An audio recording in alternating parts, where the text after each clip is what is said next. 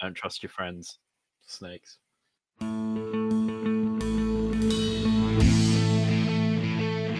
The Drop Back with Sam Lewis, Matt Burns Peak, Joe Costanzo, and Stan Wilson.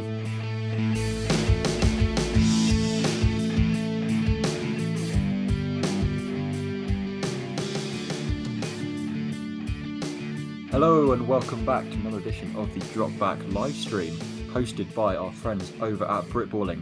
Today I'm your host, Stan Wilson, and I'm joined by the enigmatic Joe Costanzo. How are you doing, Joe? Mr. Enigmatic, back at it again. How was your How's your time off, Daniel? It was brilliant. It uh, left me with time to reflect and um, look forward to the season we have ahead of us and all the brilliant drop back content that will be coming your way in the coming weeks and months. So, without further ado, let's uh, let's just kick things off today with a little bit of news. So, um, it's come out of Jags camp that they're going to be holding an open quarterback competition between Gardner Minshew and the recently drafted number one overall pick, Trevor Lawrence. What can we make of this, Joe? How much of an open com- uh, competition is it actually? It's just something Urban Meyer's saying, isn't it? Really, like I don't really. I think he's trying to keep up the facade that there's there's some sort of competition going on, but in reality, Trevor Lawrence is starting day one, right? Like, I mean, let, let's let's not play around. Like, you're not drafting a guy first overall who isn't going to start day one. You would think so, especially as he's been touted as a generational talent by many scouts and media analysts alike. So it would surely be a waste to have him sitting when you've got a talent like him on your team. Unless unless Gardner Minshew is really doing bits in training camp. Uh, I and don't he's suddenly know. better than Trevor Lawrence. all, all that an open QB competition really means is that they're both getting first team reps, Yeah. right? Exactly, yeah. And um, I don't think that there's any way that Trevor Lawrence isn't a better quarterback already than Gardner Minshew. Like the only thing that Gardner Minshew is going to have on Trevor Lawrence is perhaps his decision making and NFL experience. NFL experience. Yeah, like even out coming out of college, Gardner Minshew was an excellent decision maker, and that's obviously only improved with the time he spent in the NFL. So that perhaps is the only upper hand that Minshew has over Trevor. Yeah, yeah, um, yeah. I mean, maybe the little niche things like t- the timing in the NFL with quicker defensive backs and stuff will be slightly different, and that's where some someone with a bit of a veteran present with a couple of years under his belt might have an edge there. But I mean, it's not like Trevor Lawrence isn't touted as you know the best thing since and the best prospect since Andrew Luck. I imagine he can pick things like that up fairly quickly. I think this is all just white noise, to be honest. I think it's just something Urban Meyer is saying, just so he has, uh, yeah, just uh, just to uh, keep up the facade of like there's a competition going. I, I don't, I really don't, really not going to read that much into this. So just um, typical preseason bullshit then. Yeah, yeah, same old, same old garbage. Like Same like hearing that Josh Rosen is uh, looking amazing in in training camp for the Dolphins, for example. I love it. Matt just Matt gobbles up rumors like these, doesn't he? He loves them. Matt just scans the freaking Miami Dolphins fan pages and is like, "Yep, this this is fact. This must be true. It came from a Dolphins fan. Preston Williams is going to be uh, the offensive player of the year."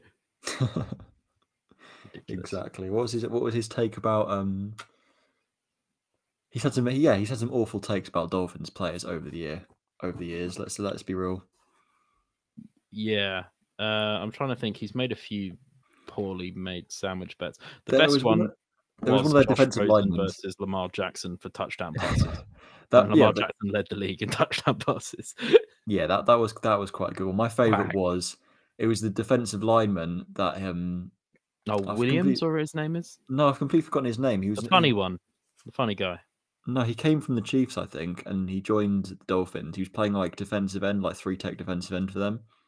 And uh yeah, Matt just thought he was an all pro despite the fact there were obviously much better players like Khalil Mack who missed out. So Yeah, yeah, he's a Hmm. bit, it's a bit weird. That boy. if you are listening though, Matt, we do love you and we, we would like you back on the show at some point. So come back from Spain. How, how about it? Yeah, I mean, it's funny that this is the the NFC and AFC East conversation, and we don't have either our NFC or AFC East representatives on the show. Yeah, one of one of them's in Spain and uh, one of them's bitching about his vaccine. So Wah, wah, wah. I'm double vaxxed. I get to go to clubs in September. Wah, wah, wah. Yeah, still be uh, on all the dance floors, isn't it? All the clubs Raving. in September. He's, a- he's, Yeah. a, he's a rave god.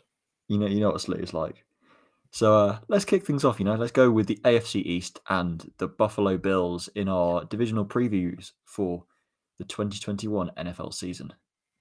So going into the season, big losses on offense is John Brown. I know perhaps you might not consider that a massive loss, but considering his production in Buffalo re- in recent years, it certainly does make up a quite a big chunk of the offense. He's going to be replaced by Emmanuel Sanders, and himself, Stefon Diggs, and Cole Beasley will be making up the Buffalo Bills receiver core. How confident are you in the Bills offense going into this season? Uh, I think John Brown will be dearly missed. I Yeah. think he doesn't really get as much respect on his name as he deserves. However, I think they're going to be fine realistically. I mean, Emmanuel Sanders isn't what he was, but he's still a, a capable wide receiver if he stays healthy. And we saw how good Stefon Diggs was last year. He's a true number one receiver in that scheme. Um, Cole Beasley, despite his controversial opinions on the vaccine, pretty and good his, guy. and his the slot as controversial well rap music. not that controversial. He's just he's got the flow, you know. He doesn't. It's rubbish. Yeah, this is a good point from from David here that Gabriel Davis has looked pretty impressive in the past. Uh, be interesting to see, you know, getting some more more reps up in there. And Isaiah Hodgins as well has had little stints. I mean, they've got a few guys, don't they, who could potentially I mean, not not fill the hole that John Brown has left, but but like with Emmanuel Sanders, Gabriel Davis, Isaiah Hodgins, maybe accumulate to some form of Yeah, I mean, one to look out for could be, uh, you know, Aaron Rodgers' boy, Jake. He's on the. Bills this year. Apparently, he's been tearing up training camp, though that means nothing. I don't know how much of that is just to try and like nibs Aaron Rodgers and just piss him off, but you I know, don't. Yeah, I mean, I imagine Aaron Rodgers funny. seems like a guy who'd be probably quite happy about that if he got a starting spot with the Bills. yeah. Either way, I'd I'd love for uh, Jake Kumerow to come out and have just an absolutely massive season, just to um, yeah, just annoy the Packers front office and make them wish they bit like kept uh, him. when when you know was it the Dolphins cut Chris Hogan after that season of Hard Knocks where everyone's like Chris Hogan always open 7-Eleven and uh, Mhm. and he actually was really good for the Patriots afterwards. He was very good. He was very, very Yeah. good for the Patriots in that season. So, yeah, it's a bit of an interesting one.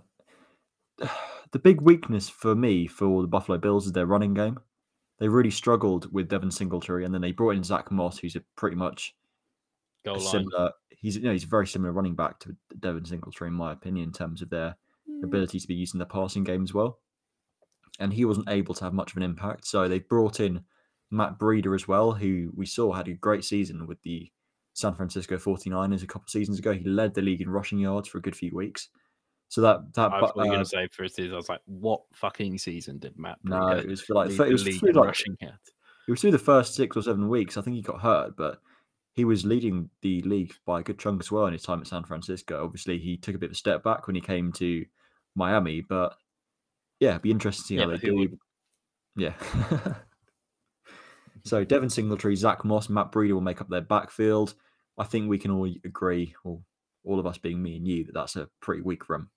Yeah, apparently Zach Moss has been taking most of the snaps so far, com- Yeah. pretty consistently. So he might actually be starting over Devin Singletary, who Yeah. I, to be honest, I think Devin Singletary has kind of had a, a fair amount of chances now to really be the person he was kind of hyped up to be, and he hasn't really shown anything that special. He's shown glimpses of being a capable running back, but ne- nothing to say, you know, with the value you can get running backs now. Um, Yeah, I, I completely agree there. Like, I think he's going to be limited to just being a role player in that backfield. Perhaps the fact they brought in another like experienced starting running back in Matt Breida means that they're going to rotate more. But yeah, I've heard the same rumors as you. Zach Moss has been getting more first team reps, so we'll we'll see what that means for the Bills during the regular season. What's your uh, what's your view on the uh, Bills' offensive line then? How do you feel that they'll fare during the season? Uh, they did pretty good. They did pretty good last season, but I mean, who who have they changed up? I think their right their right tackle has changed. They're now rolling with Daryl Williams at right tackle. I'm not sure if he was the same as last year, but I know that he's not the strongest of right tackles. Yeah, he's just a big body, really, isn't he? Um, Big body, yeah, Cody Ford is okay. He's good. yeah. Um, Mitch Morse, obviously a quality centre from Kansas City. Yeah, Dion in- Dawkins. Dion Dawkins Yeah. actually currently right now he's out with COVID nineteen, so that's one to watch coming into the preseason. yeah, but I mean, it just means he's going to miss at worst like one preseason game, really, doesn't it? Yeah, let's hope so. And of course, at tight end as well, Dawson Knox, bit of a breakout player, had a couple great games for them over the past couple seasons. Could we see him take a bit of a jump forward more this season with the lack of John Brown there? Perhaps. Yeah, yeah, that's another position where he could he could make up some of that lost production. Um, generally speaking, though, I think other than Daryl Williams, maybe uh, I don't really know much about Jon Feliciano at left guard, but Feliciano is good. He's pretty, he was pretty solid for them yeah, last so season. four He's- out of the five Raiders of well. their O linemen are good or very good. It's nothing to point. write home. It's nothing to write home about though, like it is for other teams like the Chiefs. They had a pretty strong O line presence last year. I think they rated pretty highly in terms of like pass protection and, and Yeah. everything. Yeah, they were okay. They just couldn't establish a run game, but part of that might just be because of the lack of quality in running back. Yeah, yeah. Unless Matt Breida takes a massive step up, I don't see that changing that much, to be honest. Yeah, I don't see that happening either. Right, so let's flip things over to the defensive side of the ball.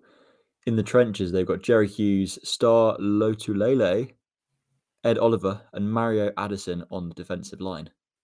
To me, that looks like a pretty just solid group. Like Jerry Hughes, we've seen has been solid for them in the past couple of years. Ed Oliver, touted as one of the best defensive tackle prospects in a good long while coming out of college, hasn't perhaps lived up to the standards, being drafted 19th overall, but hey, Yeah, solid it's, player.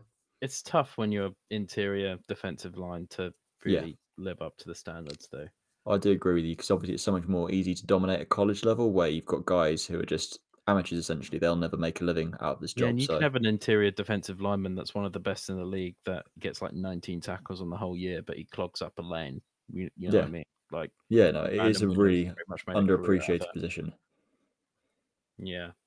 Um, I, I I'm happy with that. I think they've got a fairly strong defensive line. Uh, maybe I, I don't see them really rushing the passer too well.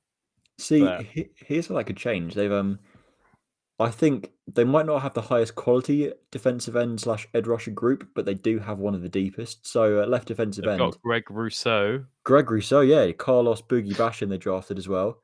AJ Epenesa, That's a fucking Effa- amazing name, Boogie Basham. it's brilliant, isn't it? And uh, our, our boy Efe Obada as well, and Mario Addison too. Fa, get in there, son. Yeah, he could get some reps. I'd love Yeah. to see that.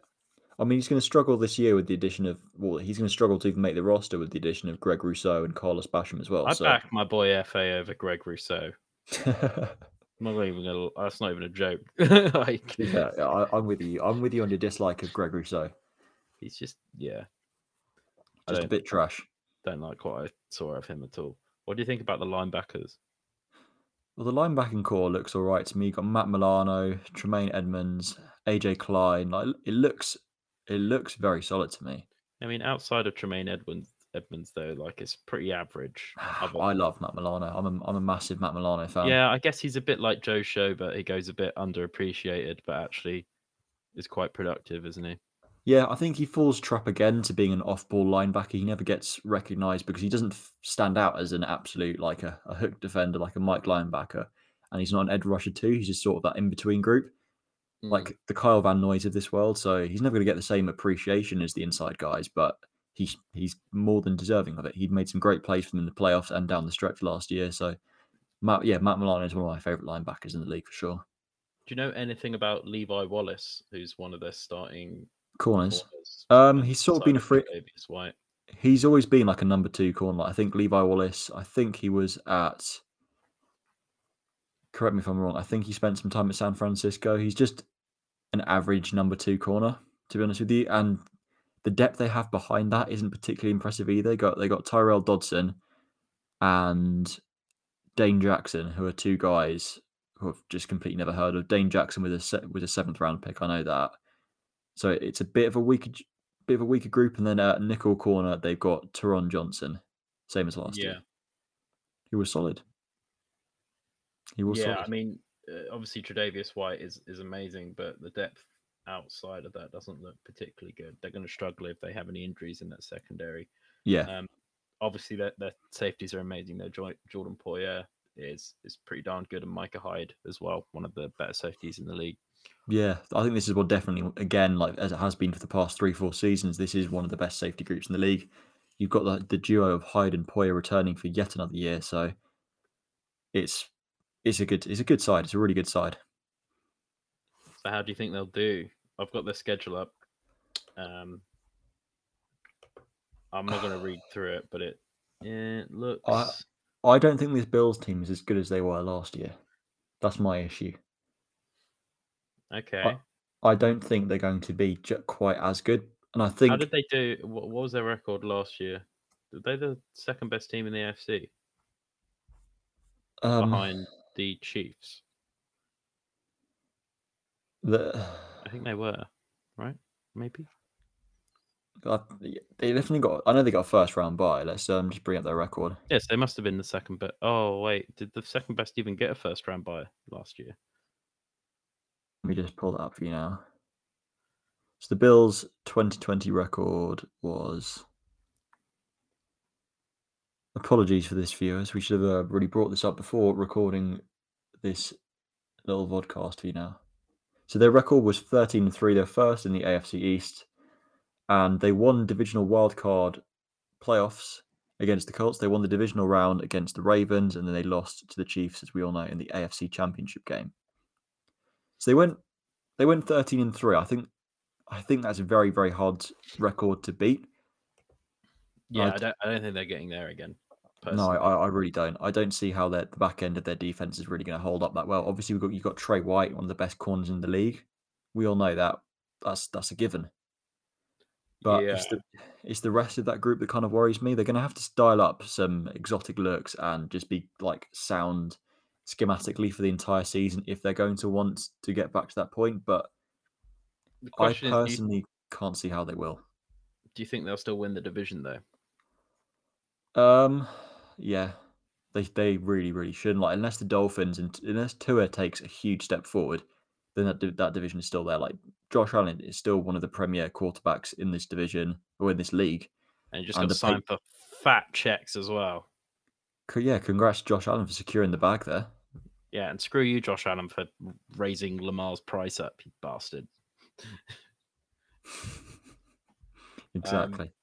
Yeah, I'm looking at their. I mean, looking at their schedule. Obviously, they get to play the Jets twice a year. I imagine they maybe they potentially could lose one against the Patriots. Could potentially lose one against the Dolphins if they have a bad day at it. Outside of that, Steelers, Washington, the Texans. I think they could be. Go- I think they should be going Chiefs. 12, 12 and five would be my guess. Oh yeah, I forgot about the freaking extra game. It's horrible, Um, I'm going to go a little bit less. I'm going to say 11 and 11 and six. Eleven and six. Um, have you been keeping note of all these predict- predictions from past episodes? Obviously, I've been away. We'll, we'll uh, no. It's a simple answer to that. Okay, it's a no. That's, that's fine. Is that is that your like just what you think they'll get, or I think uh, they will be a 13 and 5 team. I think their ceiling. I say 13? Yeah, no, sorry. 12 and 13 5. five doesn't even add up. Yeah, 12 and 5. I apologize. 12 and 5 is what I, po- what I think they will get. I think their ceiling as a team is probably, yeah, 13 and 4, really. I I just can't see them winning as many games. What about their floor? their floor, Mm. if everything goes badly on defense, they can't establish a running game at all. 10 and 7. 10 and 7, 9 and 8. Yeah, I'm I'm pretty much the same. I don't think they'll go as low as nine and eight. I think ten and seven is probably the lowest they'll get, and then bar injuries, of course, and um, thirteen and five seems like a reasonable ceiling. I don't, I don't Yeah. think I can't imagine they'll get too much more than that. Yeah, I think that, I 13 think that's completely Thirteen fair. and four, sorry. So, Miami Dolphins. I would have loved to have this little chat with Matt present, but sadly he's got better things to do apparently. I'm. Apparently, actually like, really um, glad he's not because Are he'll you? just be unsufferable. He'll be insufferable. He'll just I enjoy it. about how how big a freaking jump Tua's going to make, definitely for sure. He's going to make some outrageous claims about some random running backs who we don't even know who the fuck they are. Patrick Laird. exactly. He'd just say like, "Oh yeah, Patrick Laird is going to be the best running back in the AFC," or just some outrageous shit that just means nothing. I like it. It's quite, it's, it's fun when Matt gets obsessed with like something. He won't let it go. I love it. You're just reciting shit he's seen on fan pages. what I, would you do I, if you realised that Matt was the fan page? Yeah, potentially. I'll tell you what. Here's a controversial take. I could see Tua getting benched for Jacoby Brissett during the season.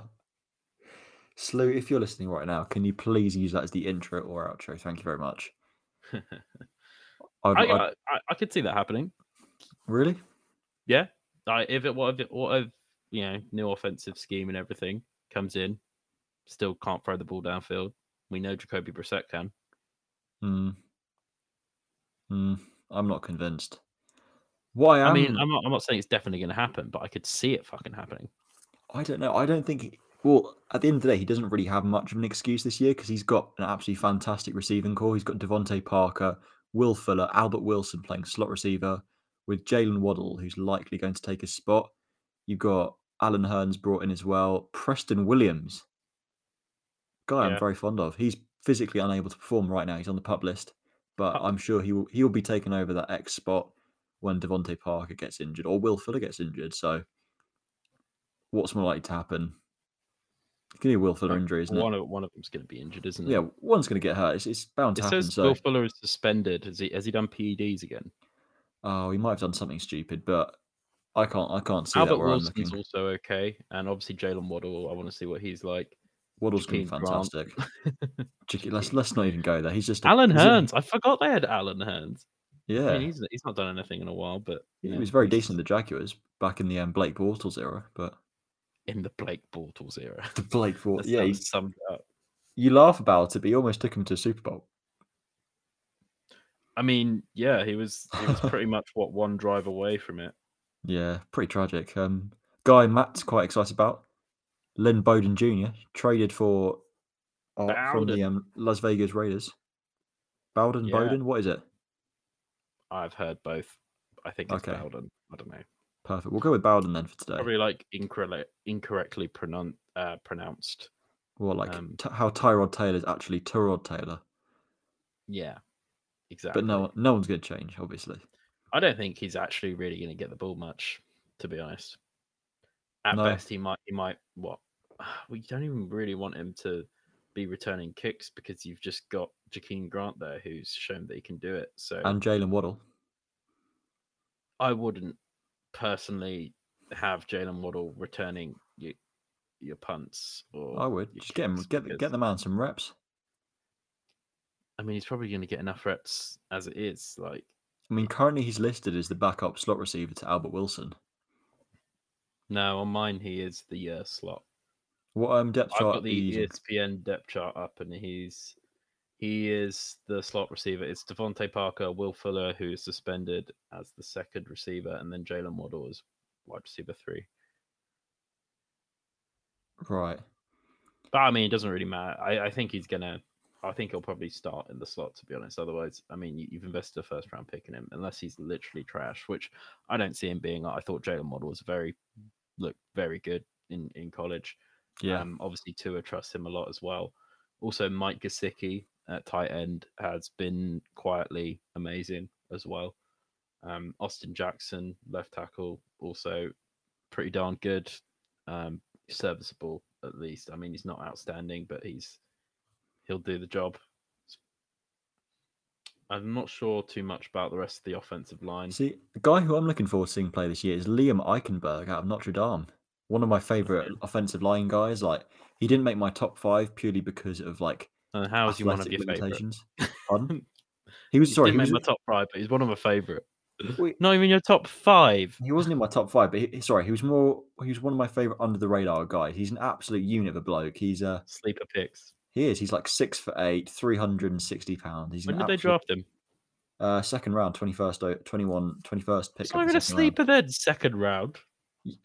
Okay, sorry. One of the more under not the a sleeper. guys. Not in your top radar. five, Stan. Where you're you're You're I like shit. Liam Eichenberg, all right. Yeah, no, I'm, this is the first I've heard of him, mate. I, I haven't heard you mention him once in, in that off season. I've got him written down. I, I got. I had a note. Oh, do you? Do you? Show me the notes. Show me I'll the notes. I will bring it up to you after this podcast is made, and um, I will show you. I got a list of my sleepers. Liam Eichenberg's one of them. A big guy. I'm fond of my big guys, and Yeah. uh, you know the saying with offensive linemen, you can't move a fridge. You can't. You simply he's- can't. He's a fridge, so good luck That was one of our him. favourite little sayings in the off season. You can't move a fridge. Yeah, Yeah, I it. I also think it's funny how they got Matt Skura from us, uh, Mhm. the Ra- us being the Ravens, and he's not even starting on this depth chart I'm looking at. Michael yeah. Dieter. Dieter, yeah, we'll go with Dieter. Dieter. It looks like Dieter to me. Yeah, And yeah, right guard, they got Robert Hunt as well. Second year player, drafted last year in the second round, 20th overall. Backing him up, we got Jermaine Alu. Oh, I can't say it. Eluemunor. There you go. Eluemunor. That Traded from New England. He was a starter in New England for a while, so you got good depth right there. And then you have Jesse Davis at right tackle. So perhaps that's the weakest spot, weakest spot of the offensive line. But Yeah, it's weird. It's like I don't think it's a particularly strong offensive line, but it does have decent depth still. yeah, uh, it's got it's got um veteran players like Solomon Kindley, Matt Skura, Jermaine Eluemunor. Hmm. as backup. So they, they shouldn't be too worried, right? I think it should be an average group. Like they did manage to perform above expected last year. So we'll see if they can continue that. Although to be fair, all this forward. Dolphins offense in general needs to do is it's got one of the stronger defensive units in the game. Yeah. So really and the defensive minded head coach, a good defensive scheme.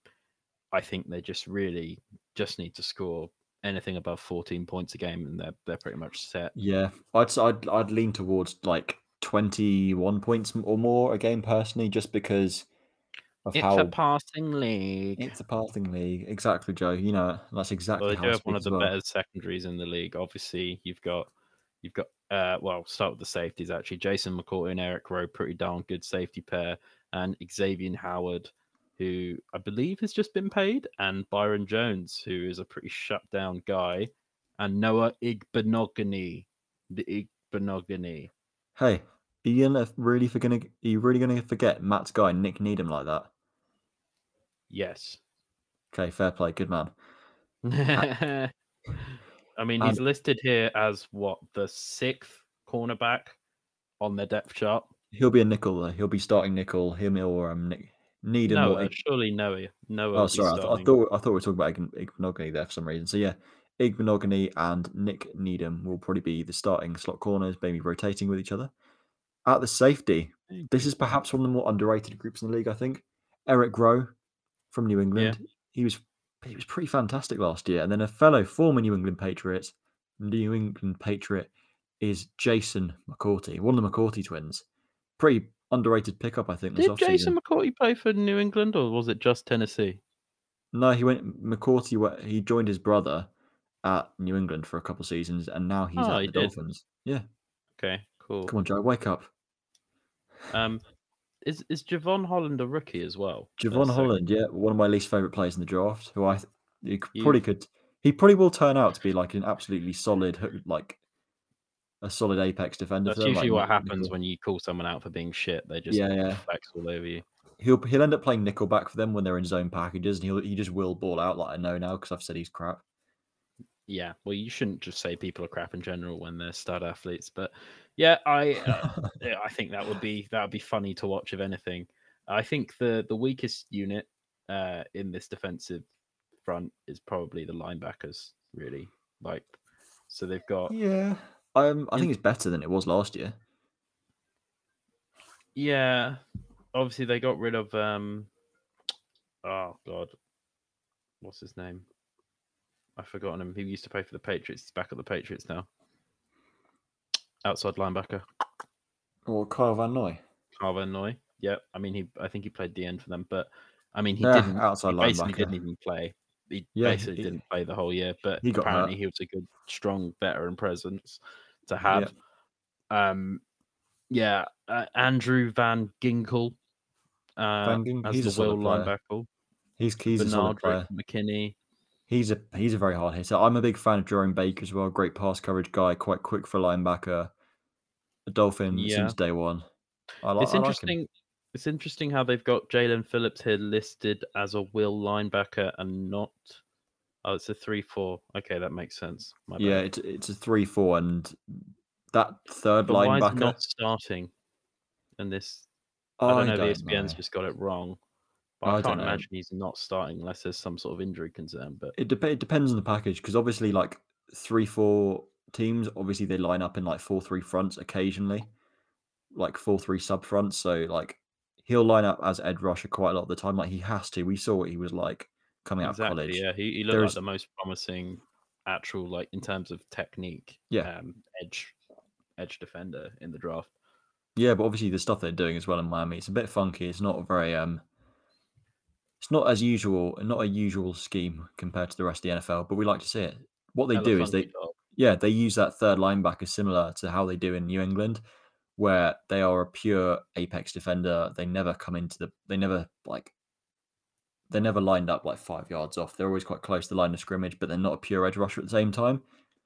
I don't I wouldn't have thought Jaelan Phillips would be used in that role, the same role that Kyle Van Noy was in last year. But yeah, we'll have to see. We'll have to see. Looks like Andrew Van Ginkel will be stepping in for where Van Noy left off. Yeah, they've also got. So I mentioned Jerome Baker in the inside, and then on in the Sam position, Brennan Scarlett. Oh, Shaquem Griffin. Yeah. Mr. One Yeah. Arm himself. That does not define him as a player. Okay, I mean, that was the only reason he got hype pre-draft. Let's be real here. he was good. If he had a, if he had both arms, he would have been a pretty top prospect at the time. yeah, but you're, you're ignoring the fact he doesn't have both arms. yeah. But either mean, way, that did not hold Shaquem. Griffin back. He still got. He was an undrafted. Was he undrafted or third round? No, he's like seventh round or something. I think it was pretty late. got drafted. But Seahawks, right? Got drafted I by the Seahawks. He's now on defense for the Miami Dolphins. Let's see if he can ball out like he did at UCF.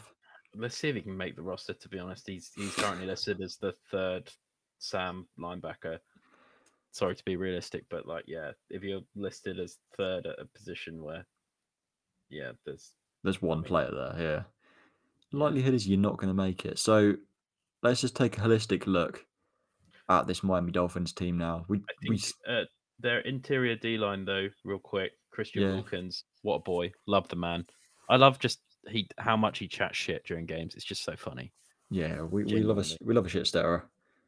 Um, and uh, apparently Matt's favorite defensive lineman, Emmanuel Ogbah. on the, Emmanuel on, the, on the left defensive end side, uh, who apparently has been balling out. I think he has been playing pretty well compared to his. He was almost a bit of a bust until, I guess, the Patriots and then the Dolphins. So, could potentially be an above average starter there. He is I'll an above honest- average starter. Like, he's not an all an all pro as Matt would have you have you um know, but he's a solid player. Right. And I think he's quite versatile as well. Yeah. He can. He's um yeah, big guy, athletic, can probably play two or three spots across that defensive line as well, which is a massive help for a team that's versatile Mm. as the Dolphins. Right. Let's let's have a look at this team and have a little guesstimate as to how they will finish. So as their ceiling, what do you think their best case scenario is? Just looking at their schedule at the moment, they'll probably lose. They they tend to beat the Dolphin, uh, the Patriots at home, don't they? So that will probably happen. Yeah, they'd have to do they're that. losing probably both games to the Bills. Probably losing to the Raiders. They'll probably maybe win against the Colts. They'll lose to the Bucks. They'll win against the Jags. They'll win against the Falcons. They'll win against the Texans. They'll lose to the Ravens. They'll win against the Jets twice. I mean, it's lucky they're in the AFC East, isn't it? Because they Mhm. get to play the Jets twice a year. Um, they'll probably be. I could see them maybe going like nine and eight, which is the new the new eight and eight, I guess. I don't. I think they're better than that. You see, I- I'm going to not. I'm not going to jump on the tour I don't, I don't trust. I just don't trust the offense enough. Really, I don't trust the the running backs at all. Like what Myles Gaskins, your best guy. That Ye- you need some sort of. We were just saying with the Bills, but you need some sort of semblance of a run game, and I think the running game situation at the Dolphins is arguably worse. Especially now losing Matt Breida as well, who wasn't even that good for him, but at least it's another option. Um, But we're they- going for ceiling though here. We're going the best this team can be. I think is eleven and six. I think Mm, this is a good football team. It's very, very, very well coached as well. Like they surprised us with the amount of wins they were able to achieve last year, purely because of the quality of coaching on I, defense. I will agree. The coaching is very good. The defense is very good. The defense is going to win them the majority of their games, but having to rely on the defense to get turnovers, um, people like Xavier Howard leading the league in interceptions, having to rely on him doing that back to back, basically. it won't happen again. Yeah, and I think they were up there in terms of scoring defense as well. I having like it's great to have that, but it's not it's not going to be consistent year on year in and year Yeah, out. I do. You got to expect their offense to take a step forward. Though this is Tua's second year in the league. He's not going to be a complete bust. I'm oh, So certain. I don't think he's going to be a complete bust. I just don't think he's going to be anything like blow, he's not going to blow our minds. He's not going to Justin Herbert this He, bitch. he doesn't need to Justin Herbert this bitch though. He doesn't need to blow our minds. All he needs to be is an average starting quarterback in this league. He needs to be able to run an offense that can put up 20 points a game, 14 points a game. That's all he needs to be able to do. Like I just haven't seen it. I know you haven't seen it, but this, this is a bit of a maybe a bit of a stab in the dark. We're going to have to trust that he's going to develop because he was 20 he picked 20th overall for a reason. He was touted as one of the best quarterback prospects in a while for a reason. There was the whole tank for Tua movement for a reason. I think it's not time to um, throw all our toys out the pram here. We should just have a little bit of faith into her for one more season at least, and then we can re- reevaluate the Dolphins' options because I, I still have a little bit of faith. Yeah, I think um potentially. I I personally see their ceiling as ten and seven. I don't think they're winning more than ten games. Okay, 10 7, 11 6. I think we're, we're in the same ballpark there. So, What about floor wise? floor. So, if Tua completely just fails, Yeah, because that's what that's what's going to determine the team's success. It's how Tua plays. Like the receiving core is fine, the running back core is okay. In The the, floor scenario, okay. I've got Jacoby Brissett stepping in at some point. Wow. If Tua if Tua really Yeah. flops, then Jacoby Brissett is going to have to step in. If Tua Uh, refuses to yeah. Hmm. throw the ball downfield again, despite like the changes to the scheme and everything, then New offensive coordinators, co-offensive coordinators, George Godsey and Eric Studesville. yeah, that scares me a bit as well. Having co-offensive coordinators, like, mm, Too many cooks spoil the broth. yeah, exactly. Um, so yeah, I think it's still quite tight though. I could see them, you know, their floor being ten and seven, and their sorry, their ceiling being ten and seven, and their floor maybe seven and ten, maybe eight and eleven. I think it's going to Okay. be not eight and eleven. Sorry, what the fuck? Am I, these freaking Six new six eight and and 11. nine. Sorry, Okay, eight, and nine. I think their floor's six and eleven. I think they they're going to be a. They're either going to hit high or they're going to they're going to go low. There's not going to be much of an in between for them. I don't think. It's either going to Yeah. go well or it's not. Like two is either either going to be a good quarterback or he's not, and that's what it boils down to. I think. Mm. And also, if they do end up, for whatever reason, going with Jacoby, it's not like Jacoby's going to step in and win them a bunch of games either. He's just going to be able to throw the ball downfield more so than what we've seen so far at Tua. But yeah, that sounds reasonable, Staniel. Good to hear it. Good to hear it. Right, let's uh, let's maybe. I think we've loitered quite a bit on the past couple teams, and let's maybe try and speed things up. I know I've been uh, going to quite a lot of depth on them as well, but we are we do have the NFC East to go through as well. So let's uh, let's take maybe a briefer look at the New England Patriots this season. So the offense is The it's offense. looking. I'm I'm still very torn on this offense. I think the offensive line is much much much improved as to how it was last year. Got Isaiah Wynn, Michael Onwenu, David Andrews, Shaquille Mason, and Trent Brown. This is perhaps one of the best groups in the league, maybe top five. Could we say? Yeah, I uh, yeah, I think so. Obviously, they lost. Uh, who is it again? The guard who also um, did he go to the Chiefs? Yeah, well, either I've way, it doesn't even matter because they've got Michael On- Onwenu, who they drafted out of the University of Michigan last year, absolute stud at left guard. And right guard, they got Shaquille Mason back again, dominating the league. They really much. love Michigan and Alabama players. They the do love Michigan players. I love it. It's you just you know what you're getting. They've drafted Chase Winovich.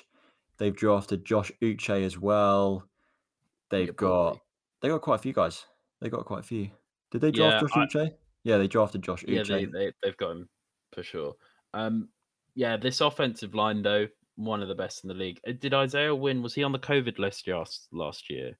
I think it- no, Isaiah Wynn tore his ACL. Isaiah Wynn, Mason who was on the COVID list then? I think it one of be them's- Mason. Yeah, one of them was on the COVID list, so they're getting him back.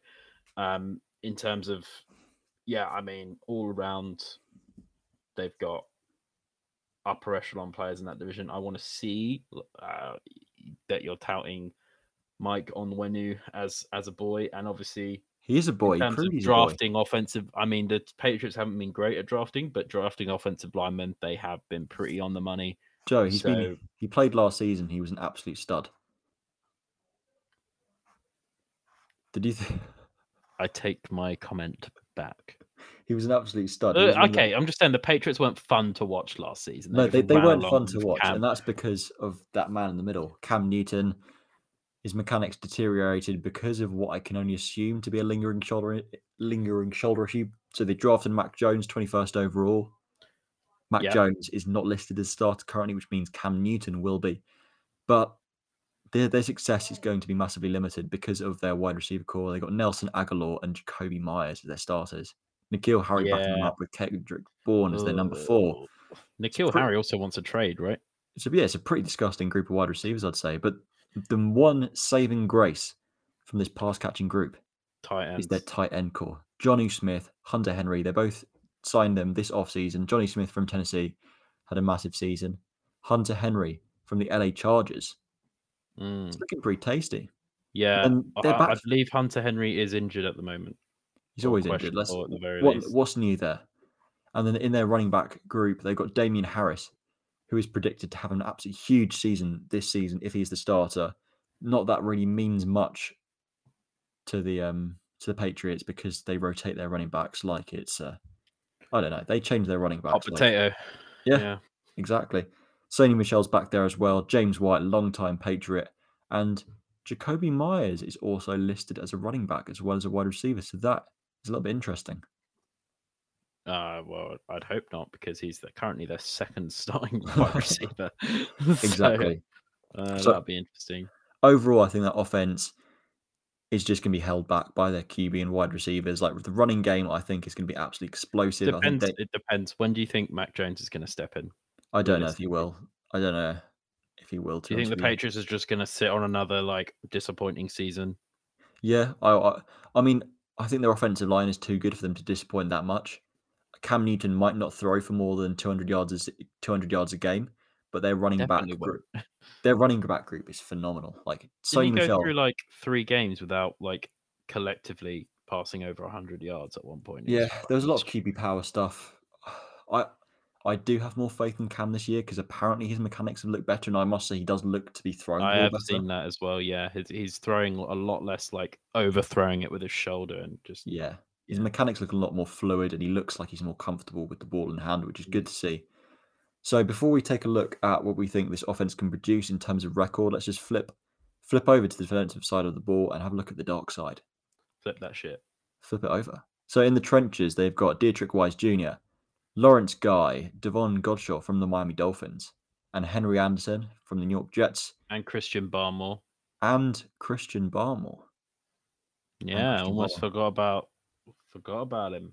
He could he, c- he could end up being a stud, you know. He could end up being a stud. And also, that's like the biggest downside we had against Barmore is that he he only got put in on passing downs, which he probably will here, but he'll probably be put in situations where he's one on one and can beat a guy and, and get to the QB. So it's almost a perfect situation for him. Really. Exactly, especially with how Belichick is at scheming. Like you've got some really talented guys Yeah. in this pass rushing group in the outside they're going to have to pay attention to. You've got Ronnie Perkins drafted out of the University of Oklahoma, Chase Winovich as well, University of Michigan, Indeed. Matt, Ju- Matt Judon, Matt, Judon, the boy, the boy, boy.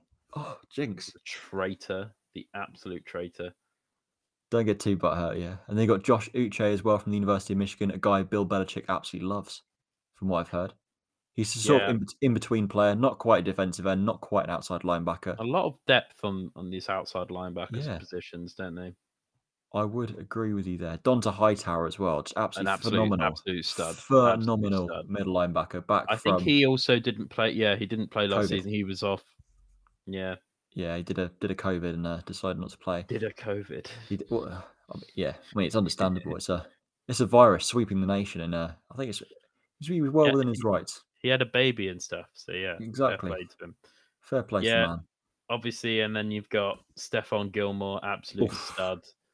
Jalen Mills coming in at Green Green Goblin, well, the Green Gobbo. the self-proclaimed Green Goblin. he's- who he no one else doesn't the Green like- Goblin. He's currently listed as their fourth corner. I don't know if he's going to play slot for them. He might even play a bit of safety depending on whatever the hell happens. Um, J- JC Jackson also is, is a pretty solid starting corner there. Oh, he was phenomenal. He got a load of picks last year.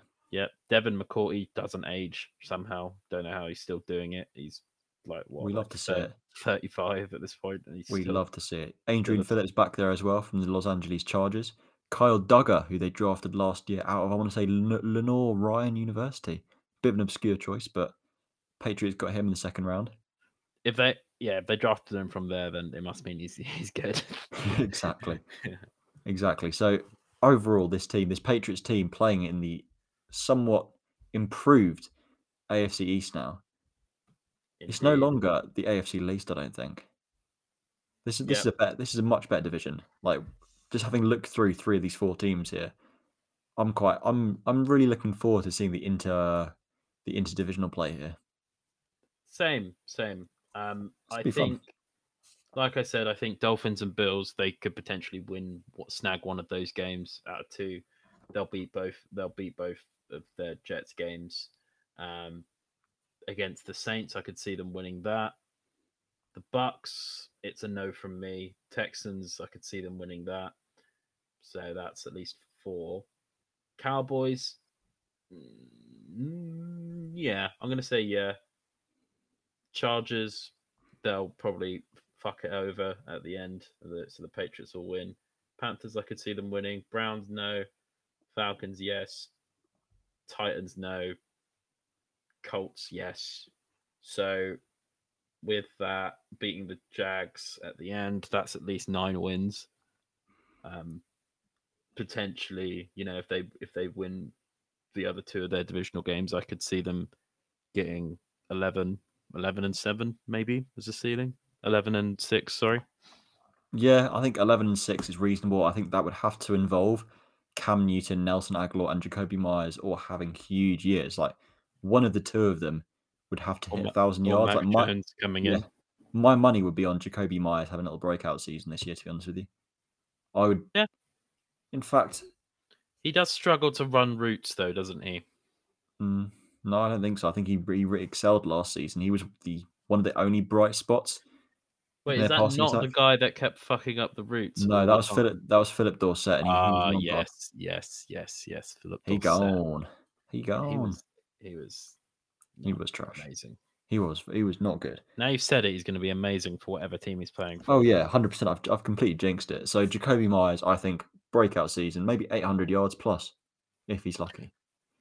Yeah, I don't see them losing more than um more than eight games.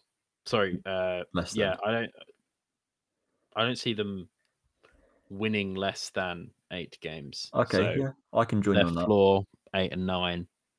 Yeah, nine? yeah. No yeah. Bill Belichick team's going to do worse than that. No, no. This is Even last year where they didn't look amazing at all, they still had a pretty decent season.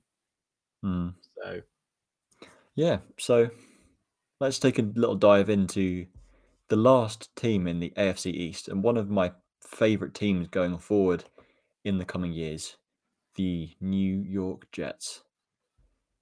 Rob Saleh, the new head coach, has come in from the San Francisco 49ers, an already proven defensive mastermind. He managed to do wondrous things with the, with the uh, 49ers defense in their Super Bowl run and last season when they lost countless players to injury and COVID. Offensively, Saleh brought with him Mike LaFleur, brother of Matt LaFleur and West Coast scheme aficionado, to run the offense and nurture and look after the development of Zach Wilson. Yeah, good choice. Good choice. We've love got salad. da, da, da, da, da, da.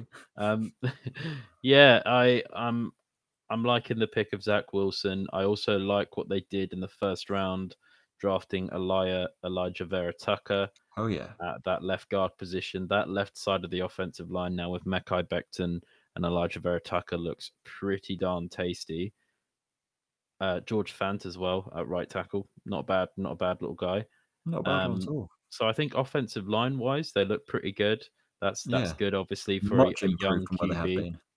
Exactly, and you need that with a young QB. Uh, obviously, picking up Tevin Coleman, he's a seasoned vet at running back. He's he's shown that he can work.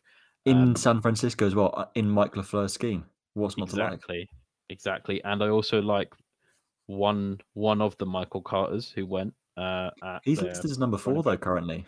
Tevin Coleman's listed as starter. Then behind him you've got La'Mical Perine out of Florida, Ty Johnson, and then you've got Carter and Josh Adams. this is where ESPN's fucking me over because it's saying he's listed at number two. But that's interesting. My depth chart was updated on the 11th of August, so yesterday. Maybe you're more Maybe I'm more than I am. Uh, picking up Corey Davis as well at wide receiver, who Huge. know, Yeah, I mean he he started off his career on a bit of a slippery, like not looking that special with the Tennessee Titans, but he picked it up later on. Um, Jameson Crowder, bit of a stud. He's been basically the only thing they've had for I a love him. while now. Keelan Cole also a great great pickup uh, from from the Jags there, and Elijah Moore, who despite some drama, I believe at practice, he just walked out. I don't know if it was. I don't think it was even injury related. He just walked out of practice, so that's Interesting. not looking great. Um, but if worse comes to worse, they also have Denzel Mims, who they picked up last year. I'm looking forward to seeing him develop. Yeah. So I think wide receiver room actually looks pretty good. In fact, the offense in general, not looking that bad. it looks and that good. was It's a good football team. yeah. It is a good football team. I really like this team. Yeah. I think it's weird because their defense actually didn't it, it was almost like last year they were just put in situations where eventually like what can you fucking do? Um It's with with a, really good coach team. who basically wanted to tank. Uh, I mean, with Gregg Williams calling that freaking um, press coverage on, on what was on like fourth and All out long or something. leave, leaving their undrafted rookie corner Lamar Jackson on. Lamar Jackson. Yeah, yeah, Uh, it's, it's an interesting one. But this year, I think it, I'm I'm really really looking forward to seeing this this Jets team. Like Rob Saleh, Mike LaFleur, two of the best coordinators in the game. Oh, yeah, it's gonna be I'm, fantastic. It's gonna be I think absolutely Mike fantastic. LaFleur is going to do some funky stuff at running back. I think there's going to be a lot of rotation. Um, there's yeah, going to be a lot of do.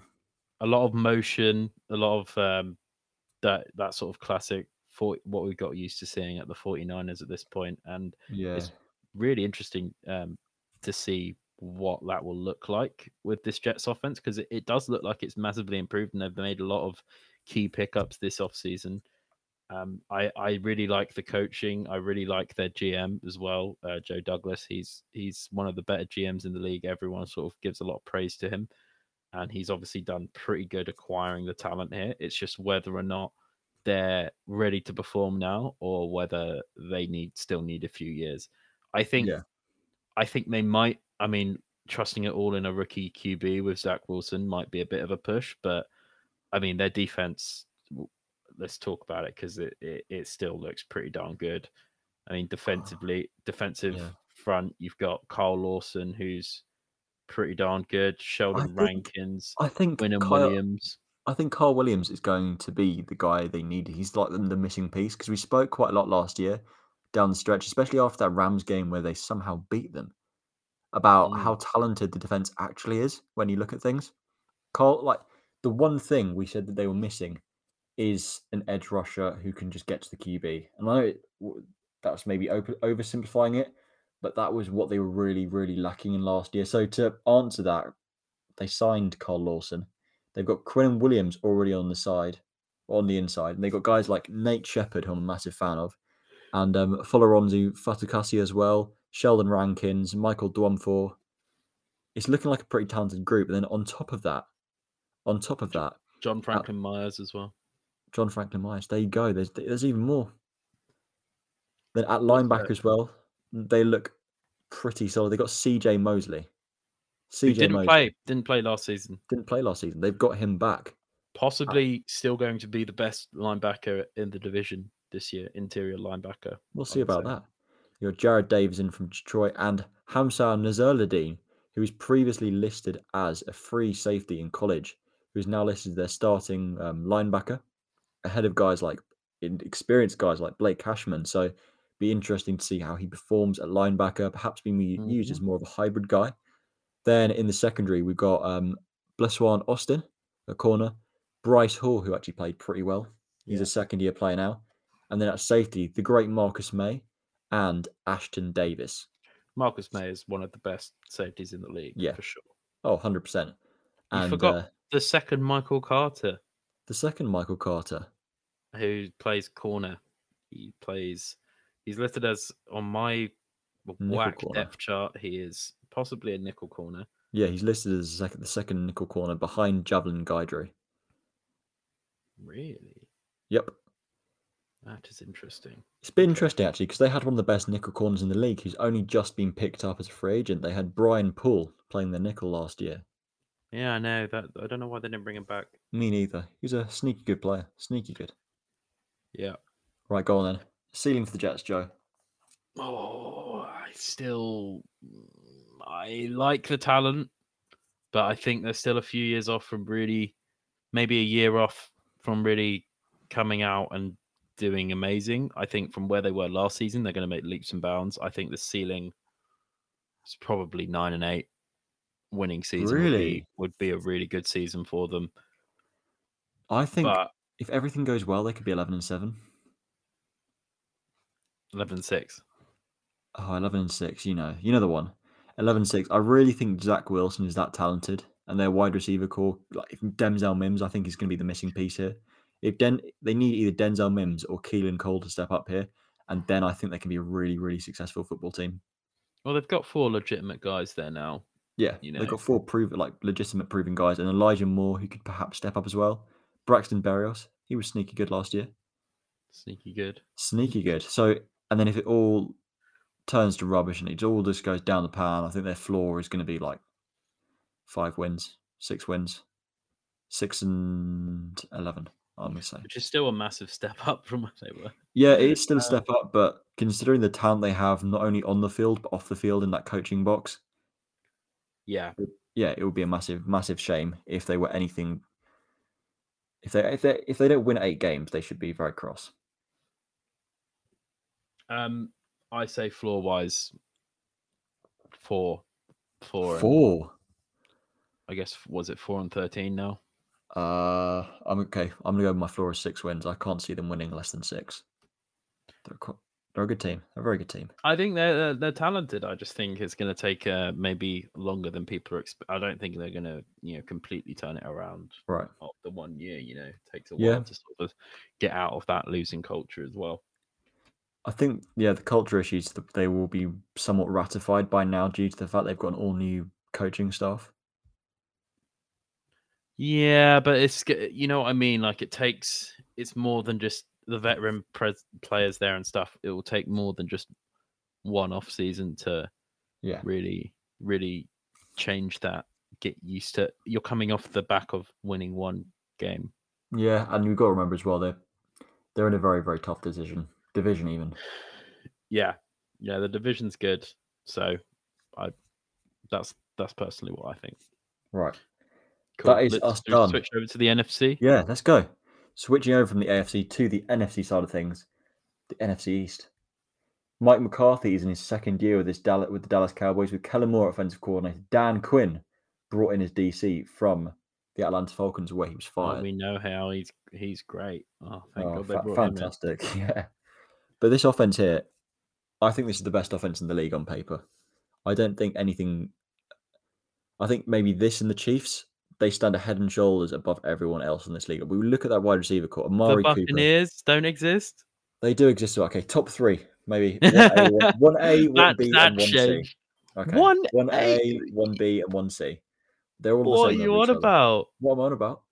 You'll yeah, I see- you'll mean, if if see. if they're You'll if they're we're talking about the offensive line from a few years back, fair enough, but we're not. It's their back. They were they had massive holes in them from last year. This is the offensive line they hoped to have last year, but obviously due to injury, COVID, all that sorts of things, it wasn't able to happen. But this line is phenomenal. Tyron Smith at left tackle, Connor Williams at Texas left guard, Tyre Biadasz from the University of Wisconsin at center. I do like Ty- Tyler Beard to be fair. yeah, your typical smash mouth. I don't think power- Tyron Smith is what he was Yeah. personally. he's still at the top. He's still a high end tackle. And you got Zack Martin at right guard and La'el Collins right tackle. At tight end, Blake Jarwin and Dalton Schultz. To me, that whole pass blocking, run blocking group absolutely phenomenal. And I then also behind, don't think Zack Martin is what he was as well. they We were talking about them like Tyron Smith and Zack Martin when Travis Frederick was there as well. Like it, it's not. it- it- It's not the same. Few but years it's as good as they removed from get. that. I it's still a top group of offensive linemen. And then more to the point, it's gonna be what's behind those guys that count. The three men who could potentially elevate this offense to new levels. Dak Prescott, he's back. The former fourth round pick, he's back. His leg is all healed, He- really. And then, of. and then either side of him, you've got Zeke Elliott and Tony Pollard. Now, Tony Pollard is a guy who steps in when Zeke Elliott struggled, was able to capitalize when given more totes to the football. So we might be able to see him get maybe more of an even snap share with Zeke Elliott this year, do you think? Um, I think he was that good. He is, but I think this is the Cowboys and part of like the big marketing machine and stuff is just behind Zeke Elliott. So I think he's still going to get the majority of the snaps. Maybe when he's injured, Tony Pollard will come in and inevitably do play his heart out and, and do pretty well again.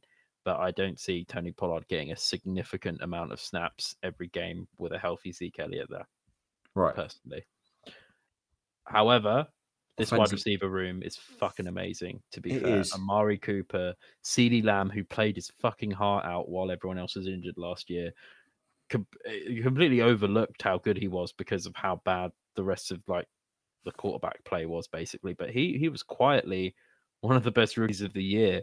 You know, behind obviously Justin Jefferson, but and Michael Gallup, who is absolutely solid. Like he's he's a he's a very good receiver. Um, doesn't really get enough enough praise as, as he should do. Depth Yeah. wise, behind that, not not amazing. Maybe Cedric Wilson potentially, but other than that, like, eh, it's nothing nothing to eat your heart out. But those three are looking pretty darn tasty. Well, yeah. I'm a massive fan of this unit as a whole. To be, I'm to be honest with you. The entire offense for me, I think they're going to be able to score. Blake north of- Jarwin at tight end. You're a massive fan of Blake Jarwin at tight end. Their tight tight end doesn't matter. The tight end group's fine; they'll do the job when needed. But yes, the wide receiver core, O line, and quarterback that are going to do the job for them this season. Like- Like like we saw last season before Prescott went down, they're going to light up this league, and it's it's going to be exciting to watch. Dak's But- still questionable at the moment because of his ankle, though. Uh, he'll be he back. did pop it back in during that preseason mm. game. Apparently, Absolute nutter. Absolute nutter. madman. Considering it was a Yeah. preseason game and he wanted to get back on the field, so he just popped his ankle back into place. Love it. Defensively, mad. they've improved a lot. Let, let's be real here. They've improved a fair bit since last season. Like Ugh. admittedly, their safety group they haven't solved any of the problems there, but hmm. elsewhere on the field is looking a lot better. So they got Demarcus Lawrence, Carlos Watkins, Neville Gallimore, and Randy Gregory on the defensive Yeah. line. Yeah, defensive solid. line looks okay. I like Yeah. Demarcus Lawrence. I like Randy Gregory. You know, the others are all right as well. But like, Yeah. yeah, that's fair enough. I I think the the linebacker situation. I mean, you obviously picked up Micah Parsons in the draft. Uh, they also have Keanu Neal, who I did not realize until just now looking is there. Looks like that he'll be playing as that second inside linebacker there beside Jaden Smith which Yeah. is interesting. Um, however, Jaylon Smith and Landon Va- uh, Leighton Vander Esch did not look very good at Nope. all last last season. Different However, scheme they- now. Yeah, and they also have Jabril Cox, who they for some reason picked up, Hmm. um, who I actually really liked as a linebacker prospect. I had him as one of my my sleeper picks, I believe. Um, so, I mean, I don't know why they picked him, but he could potentially also step in there somehow in the mix of Keanu Neal and everything else. um, Hmm. so that'd be an interesting one to watch. I think they've got good depth at linebacker there. They they they definitely do. Um, but I don't really. I'm gonna have to see Yeah. what how the rookies play, um, how they get adjusted. But this, I mean, obviously you picked up Trevon Diggs at corner. Hmm. You've got your man, boss man, fat Kelvin Joseph, who I am I'm a massive fan of. However, those safeties look so just Bad. nothing. They're so, they are bad safeties. I don't think there's any way Donovan that. Wilson, Demonte, Casey. Casey. Casey. Uh, it's not a good group. They haven't really fixed it from last year. Like at least they don't have Darian Thompson there starting anymore. Like that's a positive. Yeah, That's that's. I a- mean, mm. it's it's not going to be pretty back there, but yeah, I don't think Hey, there's no way to brushing it brushing it over really. Like apart from Kelvin Joseph, there's no one I can get excited about in that defensive back group at all. and maybe Malik Hooker could be not injured Yeah. for a season and live up to his, you know, pre-draft hype. Yeah, that'd be blood, that'd be bloody considerate of him, wouldn't it? Staying healthy. Yeah. Best ability is availability. Exactly, exactly. What do you guys? So- what What do you think about uh, ceiling, floor? How are you feeling? I love the front end of this defense. I really do. But it's just the back end that I'm really going to struggle to get behind yet again. But the Yeah. Cowboys' offense are going to be capable of scoring in high, high volumes because of well, just how they were last season when Dak was there. Yeah, when Dak was there, they looked fucking amazing. They like were world amazing. That's what I mean by However- one of the best offenses in the league. So Their my defense sucked dick. Yeah, my ceiling. Nothing wrong with sucking dick, by the way, but their defense They just did it. wasn't very good. I'm going 12 and five as their ceiling. Hmm. It's a good football Yeah. team. Yeah, no, I, I agree with that. I actually thought you were going to say something ridiculous like 15 Nah. and 2, but No. yeah, 12 and 5, I, I could see that as a ceiling for sure. Um, I mean, I'm just looking at their schedule. Yeah, they've got tough games against the Chiefs, then probably like the Cardinals. I can imagine them losing both the Washington games. They might win one of them. I can imagine them. I think the Vikings are going to be better this year. I think the Broncos are going to be better this year. So I think they could. Uh, obviously, they're playing the Buccaneers first thing as well. Um, but I mean, they get to play the Giants twice. They get to play the Eagles twice. I could see them uh, see uh, floor. I if Dak stays healthy, um, and that uh, just assuming no injuries, which never happens, like floor eight and nine, just Yeah. below five hundred. That's fair. I- uh, yeah, I think their floor is yeah probably gonna be about that just because of how good their offense is. They can probably carry that tragic secondary. So, This yeah, could be I'm- like a classic like New Orleans Saints situation where you basically have to just keep scoring Hmm. before Yeah. the Saints defense got good, you know. Yeah, I know. I know what you mean. Giants. Let's talk Giants now. Daniel Jones in what his fourth year, third year in the league. It's make or break, innit? He's got to be make or break at this point. He's just he's so average. How long is it before you just think, hang on a sec, let's restart here. Let's go grab ourselves the QB of our future because Da- Daniel Jones, he's he's not lived up to any sort of hype that there was. There wasn't a lot of hype around him pre-draft, but any of that hype is well and truly gone now. He's got to prove his Uh, worth. I think he he outdid people's expectations of not being terrible in the He wasn't- first year. Yeah, but that's not a good thing. You can't say, "Oh yeah, Yeah. he's a good player" because he's not shit. Yeah, He's not a he good wasn't, player. He wasn't absolute shit. Hmm. But other than that, um, yeah, I, yeah, I don't really trust Daniel Jones to win them a bunch of games. He's not a quarterback. You can kind of be like, oh, we're we're down two scores in the fourth quarter. We need to make a comeback. I'm not trusting Daniel Jones to lead that. You know, um, the guy yeah. who ran it for 90 yards fell over and then managed to not not they didn't even score a touchdown on that drive so Pretty tragic. uh, yeah that that was such a tragic play however uh Saquon I'm hoping Say will be healthy. Say quads. I'm hoping he'll be healthy. He's still listed as questionable here. I don't know how up to date this is, but I have heard that apparently his he might need a little bit more time for his his knee Perhaps. um, or ankle or whatever it was. And I mean, behind him, if if they're starting the season without him, they've got Corey Clement, Alfred Morris, Devontae Booker, serviceable guys, but nothing really out of the park that special. no, they're all backups at the end of the day. Yeah, I am looking forward to seeing what Kadarius Toney does. Apparently, a lot of teams actually wanted him. Um, they're going to use him as. Apparently, the Jags really wanted him when they, Mhm. and that's why they they picked up um, ETN. who's E- Etienne to to play him in that sort of role, which is an interesting take. But yeah, I, I'm really looking forward to him. They picked up John Ross as well, which I completely forgot about.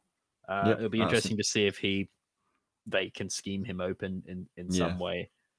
I do think one of Daniel Jones's strengths is his timing on like passes and ability to through uh, through not seeing people come uh, free blitzers just throwing it in the face of pressure so on those timing routes he can actually kind of get going so it'll be interesting to see if they can scheme john ross open hmm um and kadarius toney coming over the middle and getting those sort of rack rack yards will be will be interesting Yeah, Kenny Golladay's a big, big addition, obviously. Proven X receiver in Detroit. Got Sterling Shepard at number two. I Darius paid like a Slayton. fucking big addition as well Yeah.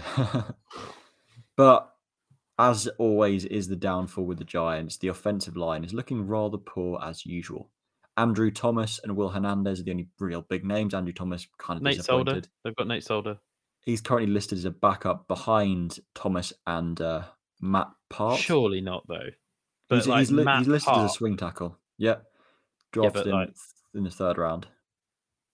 Yeah, I don't know. Nate Solder, you know, he used to, he's an ex Pro Bowler. I would imagine he probably gets some significant time. Either Um, way, the line is not looking good. No, no. Andrew Thomas is not the not the left tackle they thought he was.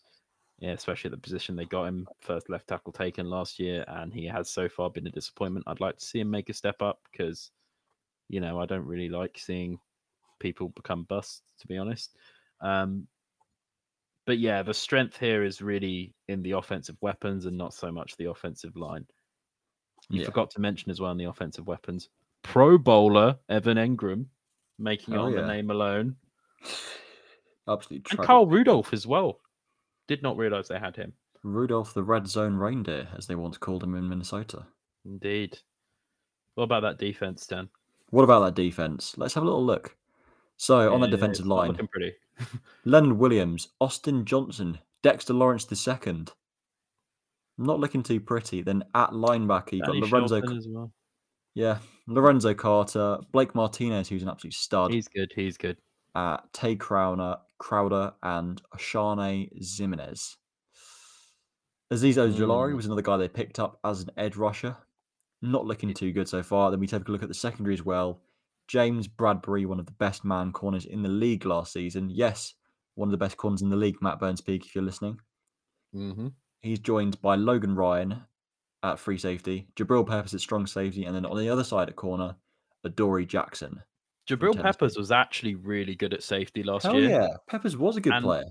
He actually was, and he's never been. He's always been kind of like a tweener between like a linebacker and a safety, but they just played him at strong safety, and he actually he he shat on people. He was really good. He was a was a surprising surprising addition there that that's really turned out well for them. They I got him via him play. trade, right, with the Browns. Yeah, they got him from the Browns in the um. Ignore was like how- it- was- yeah, it was, like- some sort they of threw trade. him away as like a as an extra in a trade, basically. Um, Adoree Jackson as well. No, it was in the Odell trade, wasn't it? side. It was in the Odell trade. Yeah, yeah. I think I think they just sort of chucked yeah. Jabril Like here, Peppers have there. Peppers. He was good in college. sure, and he actually has turned out to be very well, very good for him. So I could see, you know what, that secondary, not bad. It's a good secondary. looking the secondary and is the strength really of that bad. defense for sure. Yeah, especially uh, compared to last season, they they I think they could really make leaps and bounds there. Um, yeah, having I'm- Logan Ryan and Adoree Jackson there is going to massively help as well. I think there's two solid players. And then James Bradberry, he just he absolutely shone last season. One of the best man corners in the league. by far. Yeah, I mean, outside of the only thing is outside of Blake Martinez and possibly Danny Shelton, maybe Leonard Williams. I don't see them stopping the run very well. No, me neither. I think they're going to defensive front. Yeah, they're going to really struggle in that respect. Like unless Lorenzo Carter can step up and be what they wanted him to be. He's be, he was a third round pick in 2018. Tout is a guy who could potentially succeed. Hasn't really stepped up. You've got Reggie Ragland as well, bit of a has been. Reggie Ragland. Yes. Reggie Ragland was a starter in KC for a while. I like how you called him Reggie. I said Reggie. Like Reggae. I definitely said Reggie. Re- rewind the tape on that. Yeah, have a, have a little listen back. I said Reggie. Okay. All right. So, floor, ceiling. What are we thinking about these New York Giants? If Daniel Jones absolutely shits the bed, I could see them going three and fourteen as the floor. Yeah, they they're in a similar situation with Daniel Jones as the Miami Dolphins are in with Tua. In fact, that, oh, Matt is going to be so angry. You've said you know that. I don't care, Matt. You can be as angry with me as you care. want, but you know it's true. Daniel Jones and Ta- Tua Tagovailoa have both disappointed. So, and, we know that the success of the offense, because it's a passing league, depends on the QB. And if yeah, if Daniel Jones, if he shits the bed, it's not going to be a pretty season. If he does well and he succeeds, it's going to be not a pretty season still, but still an okay one, just because the rest of the team's a bit trash. I think I'm looking at it now, and I, I think they've actually got a pretty tough schedule. I could only really see the, their ceiling if they win some of their divisional games, which I don't see them really winning that many. Eight and nine. No, like Nine seven, and. Oof. seven and seven and I guess ten now. Seven, ten. I'm gonna go. Okay, I'm gonna go. But the- can I just read out the schedule? They've got week one against the Broncos, then week two against Washington. Uh, then the Falcons, who they could beat, the Saints, the Cowboys, the Rams, the Panthers, who they could beat, the Chiefs, the Raiders, the Bucks, the Eagles, the Dolphins, the Chargers, the Cowboys, the Eagles, the Bears, and Washington. That's not a very nice schedule. I'm gonna go with you there. I'm gonna agree. Seven and nine is their ceiling. Yeah. I mean, I thought that potentially they could take a like a significant step up, but I've just looked at that and I'm like, yeah, Yeah. Especially that defensive front and that offensive line. I mean, on Mm. both sides, the the big guys there need to do more. They need to do good. Be good football team. Be better, Stan. Exactly. That's what they got to do. So let's uh let's move on then from the still somewhat tragic New York Giants to the Philadelphia Eagles. Slews Philadelphia Eagles. Um sadly he couldn't join us today. us. Yeah, he's on the he's on the non-football injuries list. He's on the pup list. Yeah, physically unable to perform. I think when I mean, he is able to perform, I think he just chooses not to. Sorry, Yeah. Slow. That was a bit uncalled for. Let's take a look at the Eagles now. So wide receiver core, Greg Ward Jr., Jalen Reagor, and Devonta Smith will be their starting wide receivers. Travis Fulgham, controversially not a starter.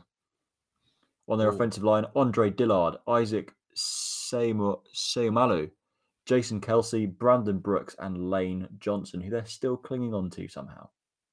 Lane Johnson's good still. I mean, he gets a bit injured, but I mean, he's still he's still one of the better right tackles in the league. Right, you can't move a fridge, but Exactly. what what good is a fridge that's got no wheels on it? Because then you can't move it around. You simply can't move it, my friend. You can't move it, but you can get around it quite easily. That's what I feel has happened with Lane Johnson. Fair enough. Um, I've got more faith in him than you do. However, he's my boy. He's my Hunger Games boy. He's your Hunger Games boy. And um Stu is here listening in the private chat and he said he didn't say Reggie. Listen back. So there you go. He's lying. Yeah, listen back, Slu. Confirm it. Oh, wrong Stan. So I didn't say Uh-huh. Reggie apparently. I'm no, sorry. He's saying like you were wrong all about Lane. Johnson. He's saying you were wrong about Lane Johnson, my friend. Which you are. No, I, I'm not. Lane. He was wrong on both accounts.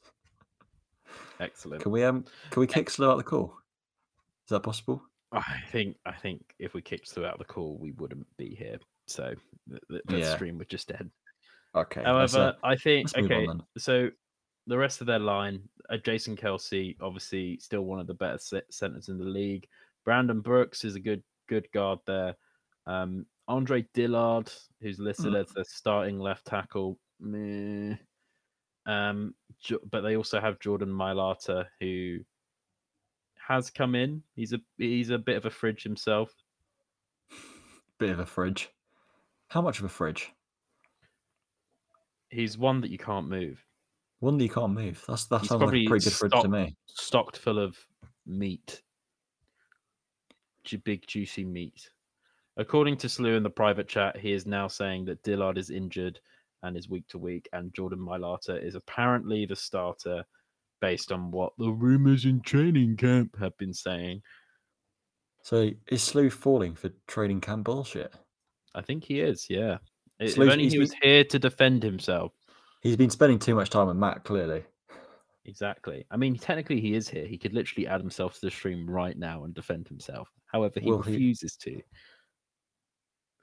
Anyway, um, moving past their offensive line, who you know, aging but good, in my opinion, is obviously their tight end room. I think is probably the strongest, one of the stronger ones in the league, really, with Dallas Goedert Yep. and Zach Ertz, who I have heard Jalen Hurts has been targeting very heavily in training camp above the wide receiver options there. Um, speaking of which, Devonta Smith, excited to see what he does. I don't think he's been that active in pra- in training camp. I think he's got a bit of a niggling injury at the moment. Um, I think was Jalen Reagor injured all of last season. I'm I'm I fairly sure he think so. barely started a game, but I, I- think it was because of injuries. Uh, yeah, Slew has just confirmed. Uh, but He- Greg Greg Ward also he did play. I know he definitely did play. Greg Ward had had uh, shining moments last year, and so did Travis Fulgham as well. So Yeah, You know- was sneaky good in fantasy some weeks. exactly, he's inconsistently great. Inconsistently great. There you go. and they've also got the man, the myth, the legend, Joe Flacco, who's going to end Yeah. up starting for the at some The elite quarterback, Joe Flacco. Oh, No. it means if Jalen Hurts, I'm not wish I would never wish injury on anyone, but if Jalen Hurts gets benched for whatever reason, Joe Flacco's stepping in, and it means that Slew has to support Joe Flacco, which is amazing to me. Slew's going to hope that Joe Flacco wins the MVP, which is is brilliant. it's fantastic, isn't it? And then in the running back room, either side of Jalen Hurts will be Miles Sanders and Joel Yeah. Jordan Howard, and Slew's boy from the draft, Kenny Gainwell. Do they still have Jordan Howard? Yep, he's listed as, as their second overall running back. Oh, okay. Kenny Gainwell back there as well. More importantly, with Kerryon Johnson as well. It doesn't I'm matter still- because Miles Sanders is one of the better Yeah. running backs in the league. Quietly, like he's he's fucking amazing. I, I I really think like a lot of young running backs could emulate what he does. He, he's He's fantastic. Mix of of patient and just quick. Yep. Average to below average offense, could we agree? Yeah, I think they're average. Really, I think you know nothing is like screaming out at me as I think uh, on the in the QB room. I think they had kind of some early success with Jalen Hurts with that whole oh he's a mo- he's a young mobile QB and people have to kind of adjust to that a bit and they might win a few games there. But I really don't see him making a massive step up in year two, especially if we're hearing that he's targeting his tight ends a lot in in training camp. That's a sign of a more inexperienced quarterback, in my opinion. Um, So, however, yeah. obviously their tight ends are pretty darn good. Yeah, in my eyes, still, this is average to below average. Probably leaning towards below average more in terms of the offense and the defense. It, it's not looking pretty. be honest with you. Yeah, It is not looking pretty. Def- on the defensive front, they've got Derek Barnett, Fletcher Cox, all reliable, Javon Hargrave from Pittsburgh, and Mhm. Brandon Graham. Then in the linebacker, the linebacker court is looking especially we weak. as forgot well. Ryan Kerrigan, by the way. Adrian Ryan Kerrigan there, and Josh Sweat as well. Montez Sweat's brother. And then at linebacker, they have Gernard, Gernard Avery. Gernard Avery? Who knows? Gernard, maybe. Gennard. Maybe even that. And then you've got Eric Wilson, proven Mike linebacker, in to start Mike. And then you've got Alex Singleton at will. This Mm. linebacker core just it hasn't looked good for a while. Ever since Jordan Hicks left, it's not looked good. Pretty much, yeah, yeah, um, yeah. I I'm not I'm not really liking what I'm seeing there. I'm also really not outside of Darius Slay. I'm not that impressed with any of the any of the secondary. No. Anthony Harris, I like. I yeah, like Anthony Harris. is okay. He's good. Um, He, he was very good in Minnesota Rodney last season. McLeod is meh, and Average. Steven Nelson. Uh, like, nah, I'm good, thanks. I'm good as well, you know, Joe. Got, I think, I think McPherson in the is he in the slot or is uh, it Avonte Maddox? Is their starting slot Yeah. corner. Okay, So, so yeah, below average team, one of the worst teams in the NFL, I think. I mean, if your defensive line is your strongest and it's still like an average at best defensive line in the league, I know Slee may hate me saying that. As Right. the historically the defensive line for the Eagles has been very good, but I really don't really see them doing that well this year. Um, personally, that's just how I feel. You know, um, what what are you thinking for the floor ceiling? I think they're crap, to be honest with you. I think this team is bad. I'll be honest with you. I think f- secondary is actually better than it has been for years. according to Slew in the private chat, just to let the it's still, it's not a good secondary though. Like that, that's a really, really sad thing to say. no, it's it's Slew, trash. No team's going to make worst. 500 this year. It's one of the worst outside of like uh maybe God, like the Bengals, maybe the I think they're I- even worse than the Cowboys secondary. I think it's. I think this team is overall. fucking terrible considering where What- the Cowboys secondary were last year. I think their floor this season is three and 14. Is it bad to say two and fifteen? Is it, it. bad to say it? Yeah, I'm gonna Say it. say It's if it goes. Doug really don't Peterson needs to go. yeah, fire Doug. Oh, sorry, no, sorry, Fire- no, Doug Pederson's Howie. gone. Even Nick, sorry, Nick Sirianni's of course. Nick Sirianni's in. Shane Steichen, offensive coordinator. Michael Gray is the special teams coordinator. Whack. Uh, I'm glad Doug's gone at least. Sorry, a bit of a bit of a, a lapse in my uh, in my memory there.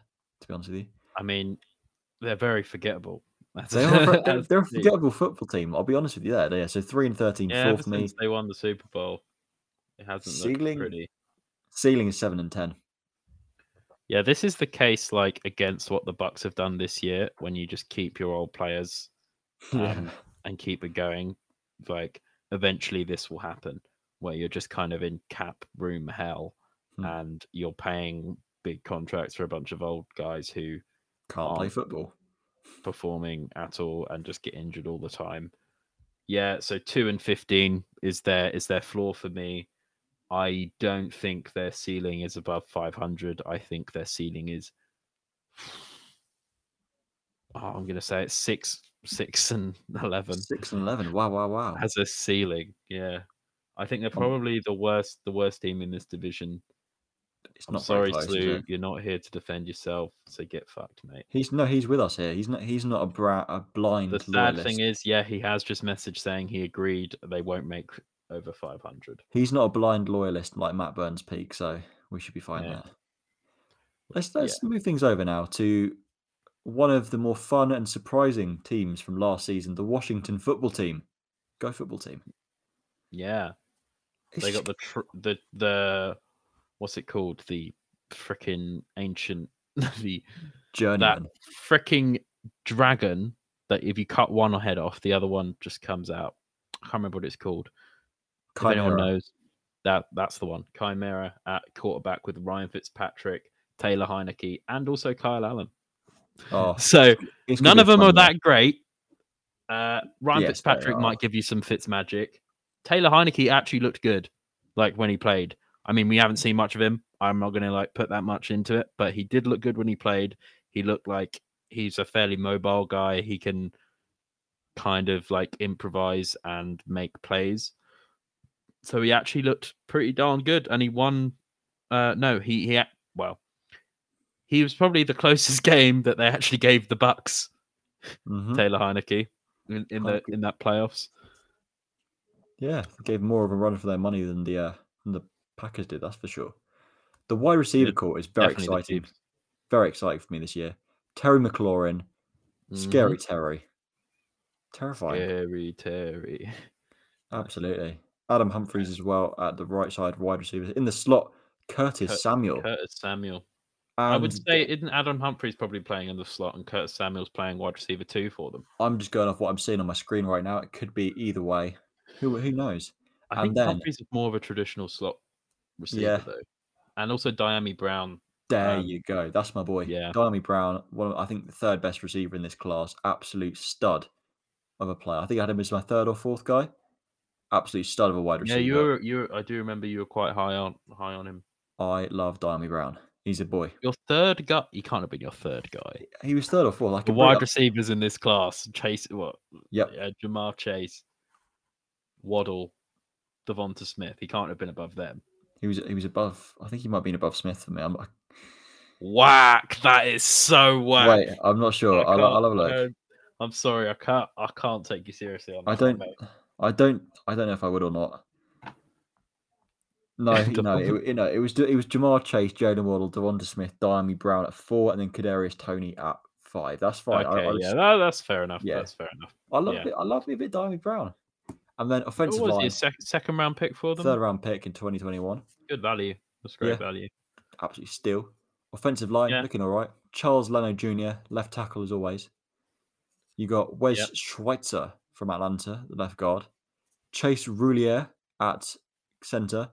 Brandon Scherff, one of the best One linemen the in the one of league. the best. First round pick way back in 2015. Cosmi as well out of Texas, right? Yeah. I like I like I like Sam Cosmi's ceiling as a player. I think he could he could excel. He wasn't Yeah. I was particularly high on. I'm glad he was a, a late or a second round pick as opposed to a Late. first round pick. That's late considering how much talent went in the first round in in Yeah. this O lineman uh, out of O lineman in this draft. Um, yeah, I like Cosmi. I like that right side of the line in general. Brandon Scherff, obviously amazing. Um, I think Antonio Gibson and McKissic both did damn good things last season. So I'm really looking forward to what they do this season.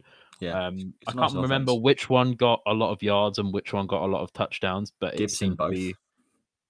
No, To but I think No, one of McKissic them one of them no. stole quite a lot of touchdowns though from Gib- the other. I no, believe. It wasn't much of a tandem as you, I think you you might have realized. Like McKissic, he was he had a good couple of weeks as a pass catcher, but overall Antonio Gibson was the boy. He was a Yeah. rookie of the. He was a snub, maybe some would argue for rookie of the year, considering the campaign he had on Nah, I the mean, ground. Some would argue. he was up against Justin Jefferson and Justin Herbert, Yeah. the two Justins. He was never going to beat them. Yeah. However, let's move on to the defense because Oh, the defense is oh the my word. fucking tits, mate. Uh, this defensive line is just the, the probably the best in the league, to be It- honest. it is amazing. Chase As- Young. We've got Jonathan Allen at starter left defensive tackle with Matt Ioannidis sitting behind him. Daron Payne on the other on the other defensive tackle spot. It's a beautiful Montez thing. Sweat on the other side Montez opposite Sweat. Chase Young. Yep, exactly. So you've got four of the upper echelon, if not elite players in their position. This is fantastic. I love it. I absolutely love it. Exactly. Um, and that and on, on that four three front, they're going to cause teams absolute a bunch of issues. They caused the Bucs a bunch of issues when they play them in the playoffs, which says a lot because that Bucs O line is one of the better ones in the league as well. Um, Jon Bostic at will linebacker. You've got J- Jamin Davis. Oh, one of my boys, Jamin Davis at University of Kentucky. We love to see it. Indeed. Yeah, he he looked very good actually. I was very high on Jamin Davis as well. I think I had him as like my third linebacker in the draft. I can. I've got this up right now. I can verify, Joe Costanzo, that he was. Yeah, you, he was your third linebacker in the class. Behind, My memory is so good. it's fantastic. Behind JOK and. Micah Parsons, he was my second linebacker behind Jeremiah Owusu Koramoah. Love me a bit of Jamin Davis.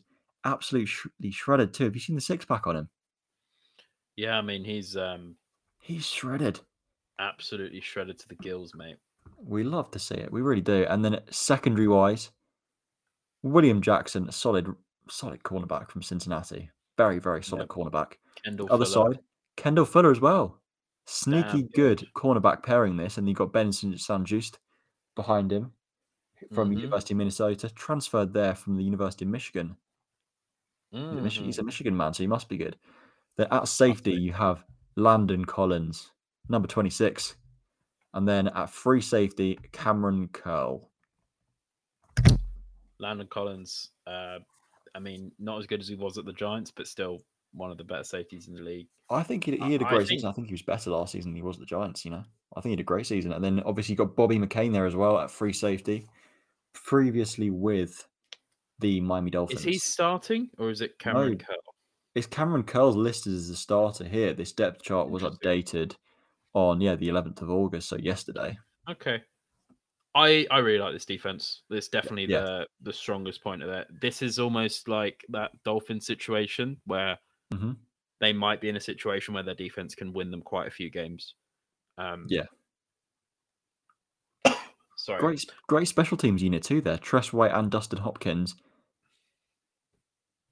Yeah, that is true. It's a great special teams true. unit. Just thought I'd point that out. You know. Um, interesting to see. Their returners are not who I thought they would be. Yeah, it's an interesting returners group. But yeah, so Washington football team for me, ceiling is probably win the some- win the division. Win the Yeah, division. Might not even be that again. hard to win the division. I think ceiling Depends how wise, the Cowboys do, really, isn't it? twelve and five ceiling is that outrageous? That probably Mm. that probably is about outrageous. Actually, I'm gonna okay. I'm gonna Yeah, I don't know with the 17 game season though if that is outrageous or not because like is the 12 and 5 season the same as what an 11 and 6 used to be or what like I don't I don't know. So Um, is so I could have seen them going uh, sorry 11 and 5. Um yeah, so I could have I could see them doing that last season so I could see them, you know, doing something similar. So 12 and 5 I I think it's enough to win the division. oh yeah, and. I, I see them winning the division for Mhm. sure. Um, with that defense, the only thing that's the the biggest unknown for them is that QB room and how Ryan Fitzpatrick is going to.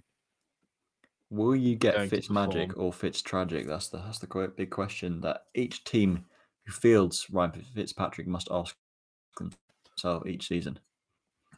No, yeah, but each season in recent years, he's given us at least a few games of Fitz magic before he turned into Fitz, Fitz average. tragic. Fitz tragic. It's not really Fitz tragic though. I never think he's like that bad. He's all Uh, serviceable. He has had some three interception quarters before. He has had some absolutely awful stunts of playing. Yeah, I mean, did- Slu- he's said it there. You'll get both. There you You'll go. The voice of reason. And also, the worst case scenario, they get Ty Taylor Heinicke, who didn't look that bad, and He's they good. get They to re- see they get to see what they have in him at the very least. yeah, they re-signed him to a two-year contract extension. Well, as well after the way he played. So down the So stretch 12, last season, 12 and five is the ceiling. What's the floor for you? because of how good their defense is, I don't think they will win anything less than seven games. I'm gonna go seven and ten as their se- as their floor. I've got eight and nine. I think, Same ballpark. which with this division, how it went last year, might even win them the division again. so, got them winning the division anyway. Floor Yeah. or ceiling, they win the division. Fair play. So that that just about wraps up this week's episode. We got anything else Been a long to one. talk about? Yeah, it has been a long one. An hour and forty-two minutes. There you go. That's got to be some sort of record. Probably, Have it's we, probably up have there. we done longer? Uh not not officially released i mean we've we've chatted shit for hours bef- after a podcast before but i would never release that footage no, or, or the um, recording from before this uh, little show either. exactly no no i will not tell you that story on air my friend That story is for a different, maybe a rainy day. don't if trust your friends snakes Don't trust your friends; they're snakes. That is that is what you should be taking up, away mate. from this episode, if not anything else. So, with that being said, we're gonna yeah we're gonna call this a day. If you want to check out any of our other media, head over to the thedropback.com where Alex Voice Joyce has just posted his uh college football preseason top 25 rankings article. I would highly advise you head over. Go check, check out his that youtube channel as well any given Saturday. Have a little look. Yeah. Subscribe, like, comment, share it if you enjoy it. And uh, yeah, we will be back next Tuesday with another podcast if everyone's back well and healthy. And back next Thursday as well for our regular weekly live streams as we start to build up towards the 2021 NFL season. So thank you so much for listening. I've been Stan. I've been Joe. And we will see you next week. The Drop Back with Sam Lewis, Matt Burns Peak, Joe Costanzo, and Stan Wilson.